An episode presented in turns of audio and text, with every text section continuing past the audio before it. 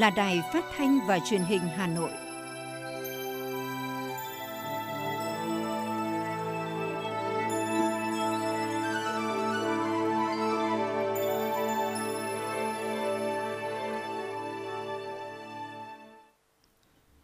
Xin kính chào quý vị và các bạn. Bây giờ là chương trình thời sự của Đài Phát thanh Truyền hình Hà Nội đang được phát trực tiếp trên sóng FM tần số 90 MHz. Trưa nay thứ hai, ngày 14 tháng 2 năm 2022 có những nội dung chính sau đây. Chủ tịch Ủy ban nhân dân thành phố Chu Ngọc Anh chủ trì hội thảo về dự án đầu tư xây dựng đường vành đai 4 vùng thủ đô Hà Nội. Hà Nội ra soát tăng cường tiêm vaccine cho các đối tượng nguy cơ mắc COVID-19. Từ ngày 15 tháng 2, Việt Nam không hạn chế các chuyến bay quốc tế thường lệ. Nhiều cơ sở giáo dục đại học trên địa bàn thành phố Hà Nội đón học sinh, sinh viên trở lại trường học từ ngày hôm nay. Phần tin thế giới có những tin đáng chú ý. Mỹ và Nga vẫn để ngỏ cánh cửa đối thoại về căng thẳng với Ukraine. Mỹ, Nhật Bản và Hàn Quốc cam kết hướng tới phi hạt nhân hóa hoàn toàn bán đảo Triều Tiên. Giá xăng tại Panama tăng lên mức cao nhất trong gần một thập kỷ và sau đây là nội dung chi tiết. Thưa quý vị, sáng nay Ủy ban nhân dân thành phố đã tổ chức hội thảo tham gia ý kiến với báo cáo nghiên cứu tiền khả thi dự án đầu tư xây dựng đường vành đai 4 vùng thủ đô Hà Nội. Hội thảo được tổ chức theo hình thức trực tuyến kết hợp trực trực tuyến kết hợp trực tuyến tiếp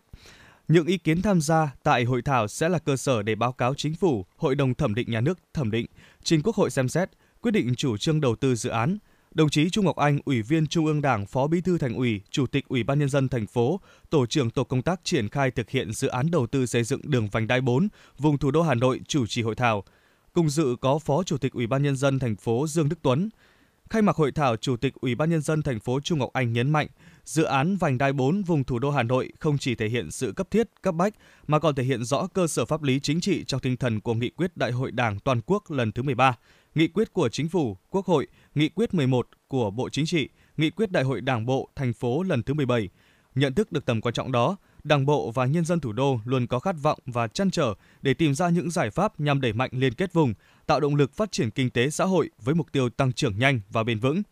Chủ tịch Ủy ban nhân dân thành phố nhấn mạnh, Dự án đầu tư xây dựng tuyến đường vành đai 4 có ý nghĩa tạo không gian phát triển mới cho Hà Nội và toàn bộ vùng thủ đô, góp phần kết nối các tuyến đường quốc lộ, cao tốc hướng tâm mà hiện nay tuyến đường vành đai 3 đang đảm nhiệm và đã chịu quá tải trầm trọng. Khi có tuyến đường vành đai 4 sẽ giảm ùn tắc cho vành đai 3, góp phần phát triển đô thị hai bên tuyến, góp phần phục vụ công tác an ninh quốc phòng. Đồng chí Trung Ngọc Anh đề nghị các đại biểu về dự phát huy kinh nghiệm, lãnh đạo, kiến thức khoa học, tầm nhìn vĩ mô với tinh thần trách nhiệm đóng góp nhiều ý kiến có chất lượng để giúp Ủy ban nhân dân thành phố Hà Nội hoàn thành nhiệm vụ, hoàn thiện báo cáo nghiên cứu tiền khả thi dự án, trình cấp có thẩm quyền xem xét quyết định. Đại diện Tổng công ty tư vấn thiết kế giao thông vận tải cho biết dự án vành đai 4 có chiều dài 112,8 km, trong đó qua Hà Nội có 58,2 km, qua 7 huyện Hưng Yên 19 km, Bắc Ninh 25,6 km và tuyến nối với quốc lộ 18 dài 9,7 km.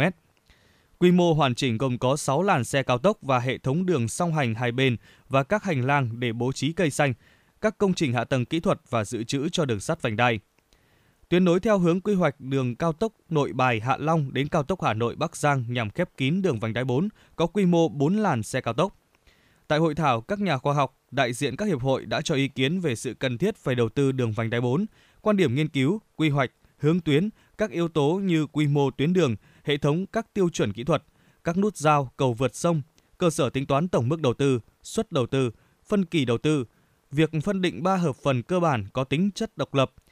hợp phần tách riêng, phát triển đường song hành và không gian đô thị để bổ trợ nguồn vốn.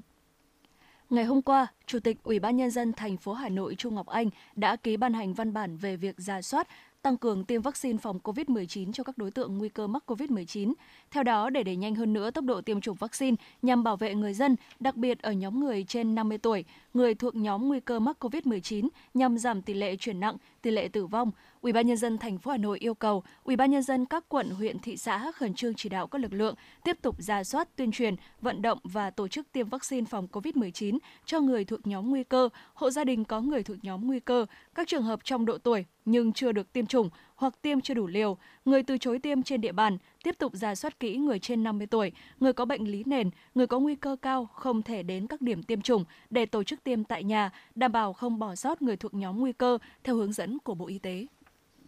Chủ tịch Ủy ban nhân dân thành phố Hà Nội Trung Ngọc Anh cũng yêu cầu các địa phương đẩy nhanh tiến độ tiêm mũi bổ sung, tiêm nhắc lại vaccine phòng COVID-19 cho người thuộc nhóm nguy cơ, người sống chung, người cùng gia đình thuộc nhóm nguy cơ đã tiêm đủ liều cơ bản, thực hiện nghiêm chiến dịch cao điểm tiêm chủng mùa xuân từ ngày 29 tháng 1 năm 2022 đến ngày 28 tháng 2 năm 2022 theo chỉ đạo của Thủ tướng Chính phủ nhằm triển khai thần tốc và thần tốc hơn nữa việc tổ chức tiêm mũi bổ sung, mũi nhắc lại theo hướng dẫn của ngành y tế, phân đấu hoàn thành việc tiêm chủng mũi bổ sung, mũi nhắc lại trong quý 1 năm 2022. Chủ tịch Ủy ban nhân dân thành phố các quận, huyện, thị xã chịu trách nhiệm trước Chủ tịch Ủy ban nhân dân thành phố nếu bỏ sót các đối tượng nguy cơ và kết quả tiêm chủng vaccine phòng COVID-19 trên địa bàn quản lý. Đối với Sở Y tế Hà Nội, Chủ tịch Ủy ban nhân dân thành phố yêu cầu chịu trách nhiệm đảm bảo đủ cơ số thuốc, vaccine phòng COVID-19, chỉ đạo các đơn vị trực thuộc thực hiện tiêm vaccine phòng COVID-19 cho các đối tượng trên, hướng dẫn phối hợp với các địa phương để triển khai thực hiện đảm bảo an toàn trong công tác tiêm chủng. Theo nhận định của Ủy ban nhân dân thành phố Hà Nội, tình hình dịch bệnh COVID-19 trên địa bàn cả nước nói chung và thành phố Hà Nội nói riêng vẫn diễn biến phức tạp. Hiện tỷ lệ bao phủ vaccine đủ hai mũi của thành phố với người trên 12 tuổi đã đạt trên 99,5% và đã tiêm bao phủ mũi nhắc lại mũi 3 đạt gần 55%. Qua theo dõi tình hình điều trị trên địa bàn thành phố cho thấy người bệnh COVID-19 phần lớn là các trường hợp nhẹ và không triệu chứng. Các trường hợp tử vong chủ yếu là người cao tuổi có bệnh lý nền, tăng huyết áp, đái tháo đường, ung thư giai đoạn cuối, bệnh lý tim mạch, người già, vân vân, thuộc nhóm nguy cơ và chưa tiêm vaccine phòng COVID-19. Việt Nam sẽ không hạn chế tần suất khai thác các đường bay quốc tế thường lệ bắt đầu từ ngày mai 15 tháng 2. Tần suất thực tế phụ thuộc quy định của nhà chức trách hàng không các nước, nhu cầu thị trường. Cục Hàng không Việt Nam đã thông báo cho nhà chức trách hàng không các nước vùng lãnh thổ về việc dỡ bỏ hạn chế về tần suất khai thác với các chuyến bay quốc tế trở lại bình thường như trước khi xảy ra đại dịch COVID-19. Tuy nhiên, các quy định về nhập cảnh, phòng chống dịch với hành khách vào Việt Nam vẫn thực hiện theo các hướng dẫn của Bộ Công an, Bộ Ngoại giao, Bộ Y tế. Đến thời điểm này, ngoại trừ Trung Quốc, tất cả các quốc gia mà Việt Nam đề nghị khôi phục đường hàng không đều đã đồng ý. Hiện các đường bay tới châu Âu, Australia, Mỹ, Việt Nam đều đã có hoạt động khai thác. Chú đáng chú ý, theo lãnh đạo Cục Hàng không Việt Nam, sắp tới sẽ có đường bay quốc tế tới các thị trường mới như Trung Đông, Thổ Nhĩ Kỳ được tổ chức. Theo lãnh đạo Cục Hàng không Việt Nam, thời điểm này ngành hàng không đã sẵn sàng mọi mặt để khai thác toàn mạng bay quốc tế như trước khi bùng phát dịch COVID-19. Trong tuần qua, nhiều cơ quan, đơn vị và doanh nghiệp trên địa bàn thành phố đã quay trở lại với nhịp làm việc sau 9 ngày nghỉ Tết Nguyên đán nhâm dần. Không còn tâm lý tháng riêng là tháng ăn chơi, tất cả đều khẩn trương bắt tay ngay vào công việc nghiêm túc thực hiện các chỉ đạo của thành phố và chính phủ để thúc đẩy mạnh mẽ và từng bước nhanh chóng khôi phục lại các hoạt động sản xuất kinh doanh, phát triển kinh tế xã hội. Trên địa bàn huyện Hoài Đức hiện có 9 cụm điểm công nghiệp, 3.800 doanh nghiệp và trên 12.000 cơ sở sản xuất kinh doanh. Đến nay hầu hết đều đã quay trở lại hoạt động, ổn định với quyết tâm cùng cấp ủy, chính quyền địa phương hiện thực hóa mục tiêu tăng trưởng kinh tế trên địa bàn đạt 9,89% trở lên. Năm vừa qua, tổng giá trị sản xuất trên địa bàn huyện Hoài Đức đạt trên 25.000 tỷ đồng, kinh tế tăng trưởng 6,6% so với năm trước. Sau những ngày vui xuân đón Tết, huyện Hoài Đức nói riêng và toàn thành phố Hà Nội nói chung đang khẩn trương bắt tay và thực hiện các nhiệm vụ trọng tâm, nhất là vận hành tốt các kịch bản phục hồi và phát triển kinh tế xã hội. Với sự lãnh đạo chỉ đạo quyết liệt, kịp thời và sâu sát của các cấp ủy Đảng, chính quyền nhằm biến thách thức bởi COVID-19 thành cơ hội để thích ứng. Với sự hứng khởi ngay từ đầu năm mới, cùng tinh thần ý chí và sự đồng thuận cao của người dân cũng như cộng đồng doanh nghiệp, tất cả đã mang đến kỳ vọng về một năm mới kinh tế xã hội nhanh chóng phục hồi và tăng tốc để phát triển. Thông tin từ các cơ sở giáo dục đại học trên địa bàn thành phố Hà Nội cho biết các đơn vị đã thông báo đón sinh viên trở lại trường học từ ngày hôm nay 14 tháng 2 với quyết tâm tổ chức đào tạo linh hoạt, thích ứng với dịch COVID-19 trong tình hình mới và triển khai phương pháp bảo đảm an toàn cho sinh viên, tuyệt đối không chủ quan với dịch bệnh. Thực hiện chỉ đạo của Bộ Giáo dục và Đào tạo trước kỳ nghỉ Tết Nguyên đán nhâm dần năm 2022, các cơ sở giáo dục đại học đã xây dựng thông báo kế hoạch dự kiến về việc tổ chức đào tạo trực tiếp tới sinh viên để sinh viên có sự chủ động. Các trường cũng đã khẩn trương chuẩn bị các điều kiện cần thiết để vừa bảo đảm an toàn trong phòng chống dịch bệnh, vừa tổ chức đào tạo hiệu quả. Đại học Quốc gia Hà Nội đã thông báo kế hoạch dạy học trực tiếp từ ngày hôm nay và thực hiện từng bước theo lộ trình, bảo đảm các điều kiện cho tất cả sinh viên trở lại trường học tập trực tiếp chậm nhất vào ngày 28 tháng 2. Trường Đại học Bách khoa Hà Nội cũng đã thông báo đón khoảng 1.000 sinh viên trở lại trường từ ngày hôm nay để hoàn thành các nội dung thí nghiệm, thực hành, bảo vệ đồ án tốt nghiệp. Theo kế hoạch dự kiến từ cuối tháng 2 hoặc từ đầu tháng 3 năm 2022, nhà trường mở cửa đón toàn bộ sinh viên trở lại học tập bình thường. Trong những ngày gần đây, các đoàn kiểm tra của Bộ Giáo dục và Đào tạo đã trực tiếp kiểm tra công tác chuẩn bị của các nhà trường để đón sinh viên trở lại trường. Các đoàn kiểm tra đều ghi nhận sự chủ động tinh thần trách nhiệm của các nhà trường trong việc triển khai nhiều sáng kiến, linh hoạt trong việc tổ chức đón sinh viên và tổ chức đào tạo sau khi sinh viên trở lại trường, đồng thời có sự phối hợp chặt chẽ với chính quyền địa phương trong công tác phòng chống dịch bệnh. Liên quan đến nội dung này, Thứ trưởng Bộ Giáo dục và Đào tạo Hoàng Minh Sơn đề nghị các nhà trường quyết tâm mạnh dạn hơn nữa trong việc đón sinh viên trở lại trường, song không được chủ quan lơ là trong phòng chống dịch bệnh tăng cường công tác truyền thông để cán bộ giảng viên sinh viên chủ động ứng phó với các tình huống đột xuất bất ngờ có thể xảy ra trong quá trình dạy học trực tiếp. Các trường cần tiếp tục phối hợp chặt chẽ với chính quyền địa phương để cùng hỗ trợ nhiều nhất cho sinh viên về việc tiêm vaccine phòng COVID-19 cho trẻ từ 5 đến 11 tuổi và công tác phòng chống dịch COVID-19. Để có thông tin khách quan về ý kiến của các tầng lớp nhân dân, Viện Dư luận Xã hội, Ban tuyên giáo Trung ương đang phối hợp với các cơ quan chức năng của 63 tỉnh thành triển khai cuộc thăm dò dư luận xã hội. Cuộc thăm dò được thực hiện theo hình thức trực tuyến từ ngày 11 tháng 2 đến ngày 15 tháng 2 với tất cả các tầng lớp nhân dân trên cả nước, ưu tiên những người có con trong độ tuổi từ 5 đến 11 tuổi – Trước đó, trả lời báo chí dịp Tết Nguyên đán nhâm dần về vấn đề tiêm vaccine phòng COVID-19 cho trẻ em từ 5 đến dưới 12 tuổi. Bộ trưởng Bộ Y tế Nguyễn Thành Long khẳng định trong thời gian qua, thực hiện chỉ đạo của Chính phủ và Thủ tướng Chính phủ, Bộ Y tế đã rất thận trọng, đánh giá một cách toàn diện, khoa học và khách quan. Bộ Y tế trao đổi chặt chẽ và thường xuyên tham khảo ý kiến với Tổ chức Y tế Thế giới WHO, với các nhà khoa học và tham khảo kinh nghiệm triển khai của các nước trên thế giới – cho đến nay, WHO đã chính thức cấp phép cho vaccine phòng COVID-19 của Pfizer được tiêm cho trẻ từ 5 đến dưới 12 tuổi. Bộ Y tế cũng đã báo cáo với các cấp có thẩm quyền với chính phủ để mua vaccine cho trẻ từ 5 đến dưới 12 tuổi. Bộ Y tế đang đàm phán với các hãng để có thể cung ứng vaccine này. Thưa quý vị và các bạn, dưới sự lãnh đạo của Đảng bộ và sự nỗ lực của cả hệ thống chính trị, từ huyện đến cơ sở, của các ngành các cấp và nhân dân toàn huyện Quốc Oai đã thực hiện có kết quả kế hoạch phát triển kinh tế xã hội. Nhiều chỉ tiêu đã quyết nghị năm 2021 đều thực hiện đạt và vượt kế hoạch, đặc biệt trên lĩnh vực công tác xây dựng Đảng luôn được huyện tập trung chỉ đạo tương xứng với vị trí là nhiệm vụ then chốt. Năm 2021, công tác xây dựng Đảng trên địa bàn huyện Quốc Oai đã có những chuyển biến tích cực trên tất cả các mặt chính trị trị, tư tưởng, tổ chức, năng lực lãnh đạo và sức chiến đấu của các tổ chức đảng của các tổ đảng được tăng cường, hiệu quả hoạt động,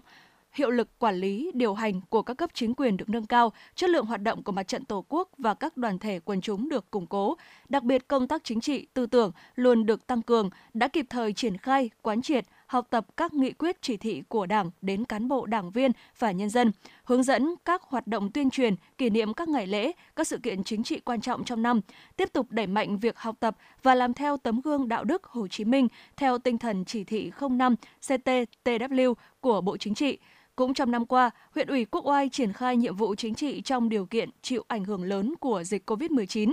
Những ngày nhưng ngay từ đầu năm, Đảng bộ huyện Quốc Oai đã chủ động triển khai đồng bộ, toàn diện các nhiệm vụ trọng tâm, giải quyết tốt các nhiệm vụ đột xuất phát sinh, hoàn thành tốt các nhiệm vụ được giao, Nổi bật là huyện Quốc Oai đã thực hiện hiệu quả mục tiêu kép vừa phòng chống dịch COVID-19, vừa phát triển kinh tế xã hội. Thu ngân sách toàn huyện đạt và vượt kế hoạch 19 trên 19 chỉ tiêu kinh tế xã hội của huyện, 18 trên 18 chỉ tiêu kinh tế xã hội thành phố giao. Các lĩnh vực văn hóa xã hội tiếp tục được phát triển và được quan tâm đầu tư, an sinh xã hội được đảm bảo. Qua đánh giá xếp loại chất lượng tổ chức đảng và đảng viên năm 2021, có 38 trên 43 tổ chức cơ sở đảng hoàn thành tốt nhiệm vụ trở lên, đạt 88,4%, vượt 8,4% so với chỉ tiêu đề ra không có tổ chức đảng không hoàn thành nhiệm vụ. Tỷ lệ đảng viên hoàn thành tốt nhiệm vụ trở lên đạt 89,8%, vượt 9,8% so với chỉ tiêu đề ra. Là một địa phương miền núi, trên 90% dân số là người dân tộc Mường, mặc dù cách xa trung tâm huyện, nhưng Đảng ủy xã Phú Mãn đã tích cực triển khai nghị quyết của Đại hội Đảng bộ huyện đến cán bộ đảng viên trong toàn xã, từ đó phân đấu thực hiện những mục tiêu mà Đảng bộ xã đã đặt ra trong nhiệm kỳ mới này, nhất là những mục tiêu trước mắt trong năm 2022 là phát triển kinh tế xã hội. Ông Bùi Văn Thảo, Bí thư Đảng ủy xã Phú Mãn, huyện Quốc Oai cho biết. Nghị quyết đã đề ra 14 các chỉ tiêu, ở trong đó là những ờ, hai khâu đột phá và năm nhiệm vụ trọng tâm thì hiện nay đang thực hiện cái ờ, phát triển kinh tế xã hội trên địa bàn, chú trọng vào cái chuyển đổi cơ cấu cây trồng vật nuôi trên địa bàn xã hiện nay là một số cái mô hình kinh tế trên địa bàn xã đã cho hiệu quả kinh tế cao, như mô hình là trang trại ờ, chăn nuôi ờ, gà đẻ trứng, cũng như gà thịt của một số hộ gia đình, cũng như chăn nuôi vịt cho các cái gia công, cho các cái công ty đóng chân trên bàn để mang lại kinh tế cao cho hộ gia đình. Mục tiêu lãnh đạo chỉ đạo của huyện ủy Quốc Oai trong năm 2022 là thích ứng an toàn linh hoạt, kiểm soát hiệu quả dịch COVID-19. Lãnh đạo chỉ đạo triển khai đồng bộ hiệu quả các kế hoạch thực hiện các nghị quyết chương trình, đề án của huyện ủy, ban thường vụ huyện ủy trên các lĩnh vực, quyết tâm phấn đấu thực hiện đạt và vượt 19 trên 19 chỉ tiêu kinh tế xã hội, quốc phòng an ninh năm 2022, hoàn thành nhiệm vụ công tác quốc phòng, quân sự địa phương, đảm bảo an ninh chính trị, trật tự an toàn xã hội trong mọi tình huống. Ông Nguyễn Văn Thọ, thành ủy viên, Bí thư huyện ủy Quốc Oai cho biết. Tăng cường cái công tác xây dựng chỉnh đốn đảng và hệ thống chính trị trong sạch vững mạnh, nâng cao ý thức trách nhiệm kỷ cương kỷ luật của đội ngũ cán bộ, đảng viên, công chức, viên chức trách nhiệm trong phục vụ nhân dân rồi doanh nghiệp để phát triển kinh tế xã hội của địa phương chúng ta. Rồi tăng cường à, xây dựng ờ, đảng rồi chính quyền mặt trận tổ quốc và các đoàn thể các cấp trong sạch vững mạnh và phát huy tính tiền phong gương mẫu của cán bộ, đảng viên, đặc biệt là người đứng đầu để xây dựng ờ, huyện Quốc Oai chúng ta ngày càng phát triển. Phát huy những kết quả đạt được, năm 2022, Đảng bộ huyện Quốc Oai tiếp tục bám sát các nhiệm vụ trọng tâm, nghị quyết của Đảng bộ đề ra, đồng thời chỉ đạo các tổ chức cơ sở Đảng xây dựng chương trình, kế hoạch công tác của ban mình, cấp ủy mình, phân công trách nhiệm cụ thể đối với cán bộ chủ chốt cũng như đội ngũ cán bộ công chức chuyên môn, xây dựng nhiệm vụ trọng tâm, những khâu đột phá để tập trung lãnh đạo, chỉ đạo hoàn thành tốt nhiệm vụ được giao.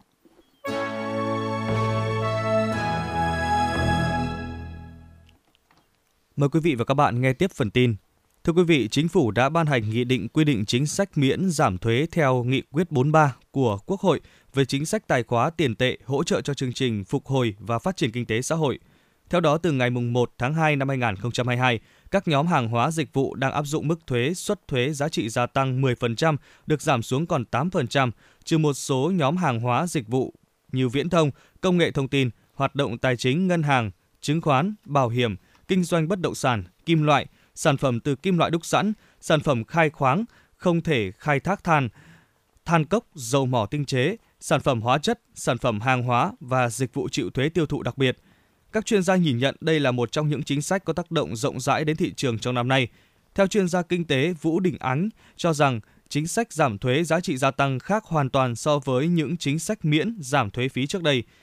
Nếu như việc miễn giảm thuế phí chỉ tập trung vào các loại thuế trực thu như thuế thu nhập doanh nghiệp áp dụng đối với các doanh nghiệp gặp khó khăn vì dịch COVID-19 thì chính sách mới giảm thẳng vào thuế gián thu là thuế giá trị gia tăng. Cũng theo chuyên gia này, việc giảm thuế giá trị gia tăng sẽ giúp kiềm chế, kiểm soát việc tăng chỉ số giá tiêu dùng khi tiêu dùng trong nước có triển vọng tốt hơn và phục hồi. Như vậy, việc giảm thuế 2% sẽ giúp đạt hai mục tiêu là hỗ trợ tăng trưởng kinh tế từ phía sản xuất kinh doanh, từ phía tiêu dùng và ổn định kinh tế vĩ mô, kiểm soát lạm phát. Dự báo về thị trường bất động sản năm 2022, Hội môi giới bất động sản Việt Nam nhận định những yếu tố lợi thế như quá trình đô thị hóa diễn ra mạnh mẽ, lực cầu duy trì mạnh, gói kích thích kinh tế được tung ra, chính sách tín dụng có điều chỉnh, tiếp tục là trụ cột tăng trưởng của thị trường bất động sản Việt Nam. Dự kiến nguồn cung mới sẽ tăng so với năm 2021. Bên cạnh đó, tăng trưởng chung của cả thị trường sẽ được kiểm soát chặt chẽ hơn bởi các cơ chế chính sách, trong đó phân khúc nhà ở cao cấp và đất nền vẫn sẽ có sức hấp dẫn tốt do phù hợp hơn với nhu cầu giữ tài sản, tương ứng là giá phân khúc này sẽ tiếp tục tăng, tuy có thể không còn mạnh như giai đoạn trước. Với phân khúc căn hộ bình dân và trung cấp, giá sẽ tăng chậm hơn để duy trì lượng hấp thụ. Ngoài ra, bất động sản nghỉ dưỡng và bất động sản du lịch sẽ là điểm sáng hấp dẫn đầu tư của năm 2022 với vai trò tiên phong trong thúc đẩy đô thị hóa. Trước tình trạng xe chở hàng hóa xuất khẩu chủ yếu là hoa quả tươi liên tục tăng trong những ngày qua, trong khi hiệu suất thông quan qua các cửa khẩu tại Lạng Sơn vẫn rất thấp, Dự báo này sẽ ùn ứ lớn tại các bến bãi, khu vực cửa khẩu trên địa bàn tỉnh trong thời gian tới. Sở Công Thương tỉnh Lạng Sơn thông báo tạm dừng tiếp nhận phương tiện chở mặt hàng hoa quả tươi lên cửa khẩu đường bộ của tỉnh Lạng Sơn để xuất khẩu sang Trung Quốc. Thời gian thực hiện từ ngày mai 16 tháng 2 cho đến hết ngày 25 tháng 2. Theo Sở Công Thương tỉnh Lạng Sơn, hiện trên địa bàn tỉnh có 4 cửa khẩu, gồm cửa khẩu quốc tế Hữu Nghị, cửa khẩu quốc tế ga đường sắt Đồng Đăng, cửa khẩu quốc gia Chi Ma và cửa khẩu phụ Tân Thanh đang tích cực hoạt động thông quan hàng hóa xuất nhập khẩu. Tuy nhiên, do các biện pháp phòng chống dịch bệnh COVID-19 nghiêm ngặt của phía Trung Quốc nên hiệu suất thông quan vẫn rất thấp. Trung bình chỉ giải phóng được khoảng từ 70 đến 90 xe một ngày. Bộ Lao động Thương binh và Xã hội vừa có công văn gửi Bảo hiểm xã hội Việt Nam trả lời về mức đóng bảo hiểm xã hội tự nguyện giai đoạn 2022-2025. Theo đó, người tham gia bảo hiểm xã hội tự nguyện có thể đóng 3 tháng, 6 tháng hoặc 12 tháng một lần. Một lần đóng bằng mức đóng hàng tháng nhân 3 đối với phương thức đóng 3 tháng, nhân 6 đối với phương thức đóng 6 tháng và nhân 12 đối với phương thức đóng 12 tháng. Trong đó, mức đóng hàng tháng thấp nhất bằng mức chuẩn hộ nghèo khu vực nông thôn tại thời điểm đóng. Trong trường hợp chậm đóng thì mức đóng bù cho số tháng chậm đóng xác định dựa trên mức đóng hàng tháng, mức đóng 3 tháng, 6 tháng hoặc 12 tháng một lần. Về việc hỗ trợ tiền đóng bảo hiểm xã hội, theo các quy định hiện hành, người tham gia bảo hiểm xã hội tự nguyện được nhà nước hỗ trợ một phần tiền đóng hàng tháng, thấp nhất là 10%, cao nhất là 30%. Theo Trung tâm Thông tin của Tổng cục Du lịch Bộ Văn hóa Thể thao và Du lịch, dữ liệu phân tích từ công cụ Google Destination Insights cho thấy lượng tìm kiếm quốc tế về du lịch Việt Nam từ đầu năm 2022 đang tăng mạnh.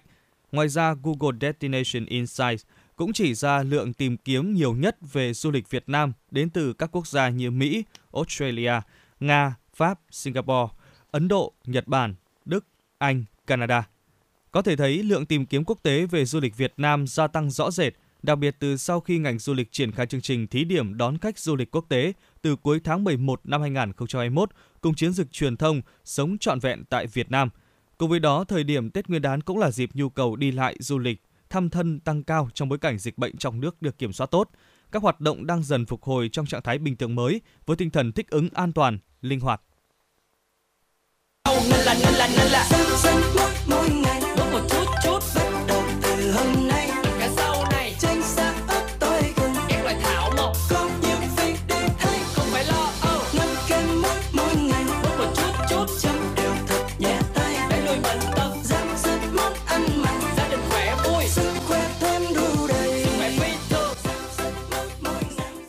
giảm dần lượng muối ăn hàng ngày bằng cách cho bớt muối, chấm nhẹ tay, giảm ngay đồ mặn. Xin được chuyển sang phần tin thế giới. Ngoại trưởng Mỹ Antony Blinken ngày hôm qua cho biết cánh cửa đối thoại vẫn đề ngỏ nhằm chấm dứt tranh cãi với Moscow về Ukraine. Trước đó, trong cuộc điện đàm kéo dài một giờ với Tổng thống Nga Vladimir Putin ngày 12 tháng 2, Tổng thống Mỹ Joe Biden nêu rõ Washington vẫn sẵn sàng chọn con đường ngoại giao trong lúc chuẩn bị các phương án khác. Theo APF, theo AFP, nhà điều hành hãng hàng không giá rẻ Skyup của Ukraine cho biết một chuyến bay từ Maidaras, Bồ Đào Nha tới Kiev đã bị cấm đi vào không phận Ukraine ngày hôm qua do cuộc khủng hoảng với Nga và buộc phải hạ cánh ở Moldova. Nguồn tin trên cho biết chuyến bay đã bị công ty cho thuê máy bay của Iceland hủy bỏ giấy phép nhập cảnh Ukraine vào phút cuối. Thủ tướng Israel Naftali Bennett kêu gọi tất cả người dân nước này rời Ukraine ngay lập tức trong bối cảnh lo ngại về một cuộc chiến bùng phát giữa Nga và Ukraine. Thủ tướng Bennett đã tổ chức một cuộc họp khẩn với các quan chức ngoại giao và an ninh hàng đầu của Israel để đánh giá tình hình ở biên giới Ukraine và Nga. Israel lo ngại sau nhiều tháng căng thẳng, Nga và Ukraine có thể bắt đầu xung đột bất cứ lúc nào. Và Nga đã tiến hành cuộc tập trận hải quân lớn nhất trong nhiều năm trên Biển Đen. Ngoại trưởng các nước Mỹ, Nhật Bản và Hàn Quốc ngày hôm qua đã có cuộc gặp tại Hawaii, Mỹ. Ba nước đã tuyên bố chung tái khẳng định tầm quan trọng của hợp tác ba bên nhằm ứng phó với các thách thức lớn nhất của thế kỷ 21. Ngoại trưởng ba nước cam kết mở rộng hợp tác và phối hợp trong nhiều ưu tiên kinh tế và an ninh toàn cầu và khu vực, đồng thời nhấn mạnh ba nước cùng chia sẻ quan điểm về một Ấn Độ Dương, Thái Bình Dương tự do và rộng mở, bao trùm và tôn trọng trật tự quốc tế dựa trên luật lệ – Ngoại trưởng Nhật Bản và Hàn Quốc hoan nghênh chiến lược Ấn Độ Dương-Thái Bình Dương của Mỹ mới được công bố. Tuyên bố chung lên án các vụ thử tên lửa đạn đạo gần đây của Triều Tiên và bày tỏ quan ngại sâu sắc về bản chất gây bất ổn của các hành động này. Ngoại trưởng ba nước cam kết hợp tác chặt chẽ ba bên nhằm đạt được phi hạt nhân hóa và hoàn toàn hoàn toàn và hòa bình lâu dài trên bán đảo Triều Tiên. Tổng thống Liên bang Đức Frank-Walter Steinmeier đã tác cử nhiệm kỳ 5 lần 5, 5 năm lần thứ hai sau khi được Hội nghị Liên bang bầu với số phiếu trúng cử cao, có 1.437 đại biểu tham gia bỏ phiếu, trong đó có 12 phiếu không hợp lệ. Kết quả kiểm phiếu cho thấy Tổng thống Steinmeier nhận được số phiếu cao nhất tương đương với 73,3% trong số 4 ứng cử viên tham gia tranh cử. Số ca mắc mới COVID-19 trong 24 giờ ở Hàn Quốc tiếp tục trên mức 50.000 ca. Nhu cầu mua bộ xét nghiệm COVID-19 tăng cao. Trong lúc chính phủ tìm cách ổn định nguồn cung, mỗi người dân Hàn Quốc chỉ được mua tối đa 5 bộ xét nghiệm nhanh tại một địa điểm. Các nhà khoa học cảnh báo số ca mắc mới COVID-19 ở Hàn Quốc sẽ tăng mạnh trong thời gian tới, thậm chí đến đầu tháng 3 có thể lên đến 360.000 ca một ngày. Giới chức Hàn Quốc kêu gọi người dân tiếp tục thực hiện nghiêm ngặt các biện pháp phòng dịch nhằm giảm áp lực cho các bệnh viện. Hiện tỷ lệ tử vong vì COVID-19 ở Hàn Quốc là 0,52%. Hiệu quả bảo vệ của mũi tăng cường vaccine phòng COVID-19 do các hãng Pfizer và Moderna phát triển sử dụng công nghệ mRNA sẽ giảm đáng kể sau 4 tháng được tiêm, song vẫn có hiệu quả để làm giảm khả năng bệnh biến chuyển nghiêm trọng hơn. Đây là kết quả nghiên cứu mới được Trung tâm Phòng ngừa và Kiểm soát Dịch bệnh CDC Mỹ thực hiện và công bố vào ngày 11 tháng 2. Đến nay, nhiều nghiên cứu đã chỉ ra hiệu quả của vaccine phòng bệnh giảm sau khi đã tiêm hai mũi vaccine, nhưng chưa có nhiều nghiên cứu về thời gian duy trì hiệu quả của mũi tăng cường, mũi thứ ba.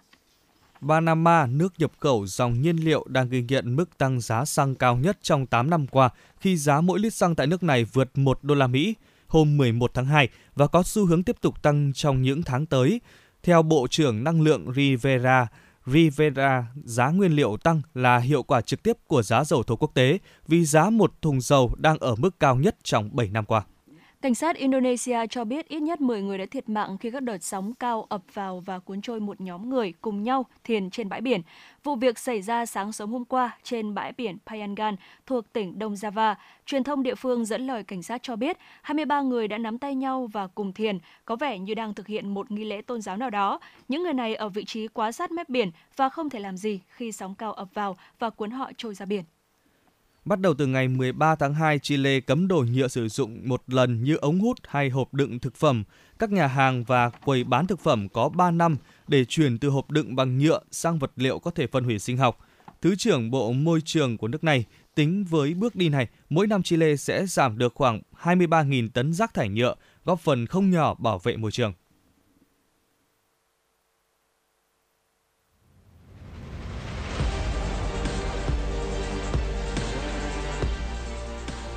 Bản tin thể thao. Bản tin thể thao.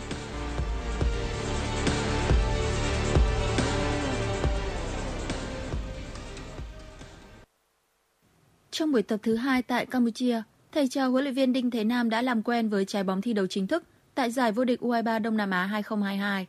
Trong phần đầu của buổi tập, các cầu thủ đã được huấn luyện viên thể lực củng cố lại nền tảng thể lực nhằm đảm bảo thể chất sung mãn nhất khi bước vào giải đấu. Tiếp sau đó, huấn luyện viên Đinh Thế Nam tiếp tục thực hiện các bài tập về kỹ chiến thuật. Các cầu thủ thực hành bài 8 chống 10 trên nửa mặt sân. Cuối buổi tập, huấn luyện viên Đinh Thế Nam đã chia đội hình để tiếp tục thi đấu trong một nửa mặt sân. Cho tới thời điểm hiện tại, sức khỏe của các cầu thủ đều được đảm bảo và thực hiện tốt giáo án mà huấn luyện viên đề ra. Chỉ có trường hợp bá quyền vẫn đang trong quá trình bình phục chấn thương gân kheo nên chưa đạt được phong độ tốt nhất. Vòng 25 ngoài hạng Anh, Tottenham tiếp đón Wolverhampton trên sân nhà. Huấn luyện viên Conte đã tung ra đội hình mạnh nhất của mình để quyết tâm giành chiến thắng. Thế nhưng Wolverhampton mới là đội mở tỷ số trước. Ngay ở phút thứ 6, từ cú sút của Ruben Neves, Jimenez xuất hiện đúng lúc trong vòng cấm đá bồi chính xác hạ gục Loris. Tới phút 18, tỷ số đã là 2-0 cho đội khách. Sau khi nhận hai bàn thua, Tottenham dồn lên tấn công, tuy nhiên họ đã không thể làm lung lay hàng thủ của Wolverhampton. Bước sang hiệp 2, huấn luyện viên Conte đưa ra một loạt những sự thay đổi về nhân sự, thế nhưng kết quả vẫn không khả quan hơn. Trung cuộc, Tottenham nhận thất bại 0-2 trước Wolverhampton. Thất bại này khiến Tottenham tụt xuống vị trí thứ 8 trên bảng xếp hạng và bị chính Wolverhampton vượt mặt. Thầy trò huấn luyện viên Conte kém đối thủ một điểm nhưng đá ít hơn một trận. Liverpool có chuyến hành quân tới sân của Burnley, đội bóng đang đứng cuối cùng trên bảng xếp hạng ngoại hạng Anh. Huấn luyện viên Jurgen Klopp vẫn quyết định sử dụng cả ba ngôi sao trên hàng công của mình là Salah, Mane và Firmino với quyết tâm giành chọn 3 điểm. Ngay sau tiếng còi khai cuộc, Liverpool tràn lên tấn công, thế nhưng đã gặp phải hàng thủ chặt chẽ của Burnley. Phút 40, Fabinho thực hiện pha đá bồi mở tỷ số trận đấu. Bước sang hiệp 2, Burnley dâng cao đội hình hòng tìm kiếm bàn gỡ, trong khi đó Liverpool chủ động cầm bóng và đá chậm nhằm bảo toàn tỷ số. Trận đấu kết thúc với tỷ số 1-0 nghiêng về Liverpool. Với 3 điểm có được trước Burnley, Liverpool tiếp tục cuộc đua vô địch với Man City. Thầy trò huấn luyện viên Klopp chỉ còn kém Man City 9 điểm cùng một trận chưa đá. Dự báo thời tiết khu vực Hà Nội chiều và tối ngày 14 tháng 2 năm 2022, trung tâm thành phố Hà Nội, chiều nắng đêm không mưa, nhiệt độ từ 15 đến 18 độ. Quý vị và các bạn vừa nghe chương trình thời sự của Đài Phát thanh Truyền hình Hà Nội, chịu trách nhiệm sản xuất Phó Tổng giám đốc Nguyễn Tiến Dũng, chương trình do biên tập viên Kiều Anh, đạo diễn Kim Oanh, phát thanh viên Thu Minh, Tuấn Anh cùng kỹ thuật viên Quốc Hoàn thực hiện. Xin chào và hẹn gặp lại.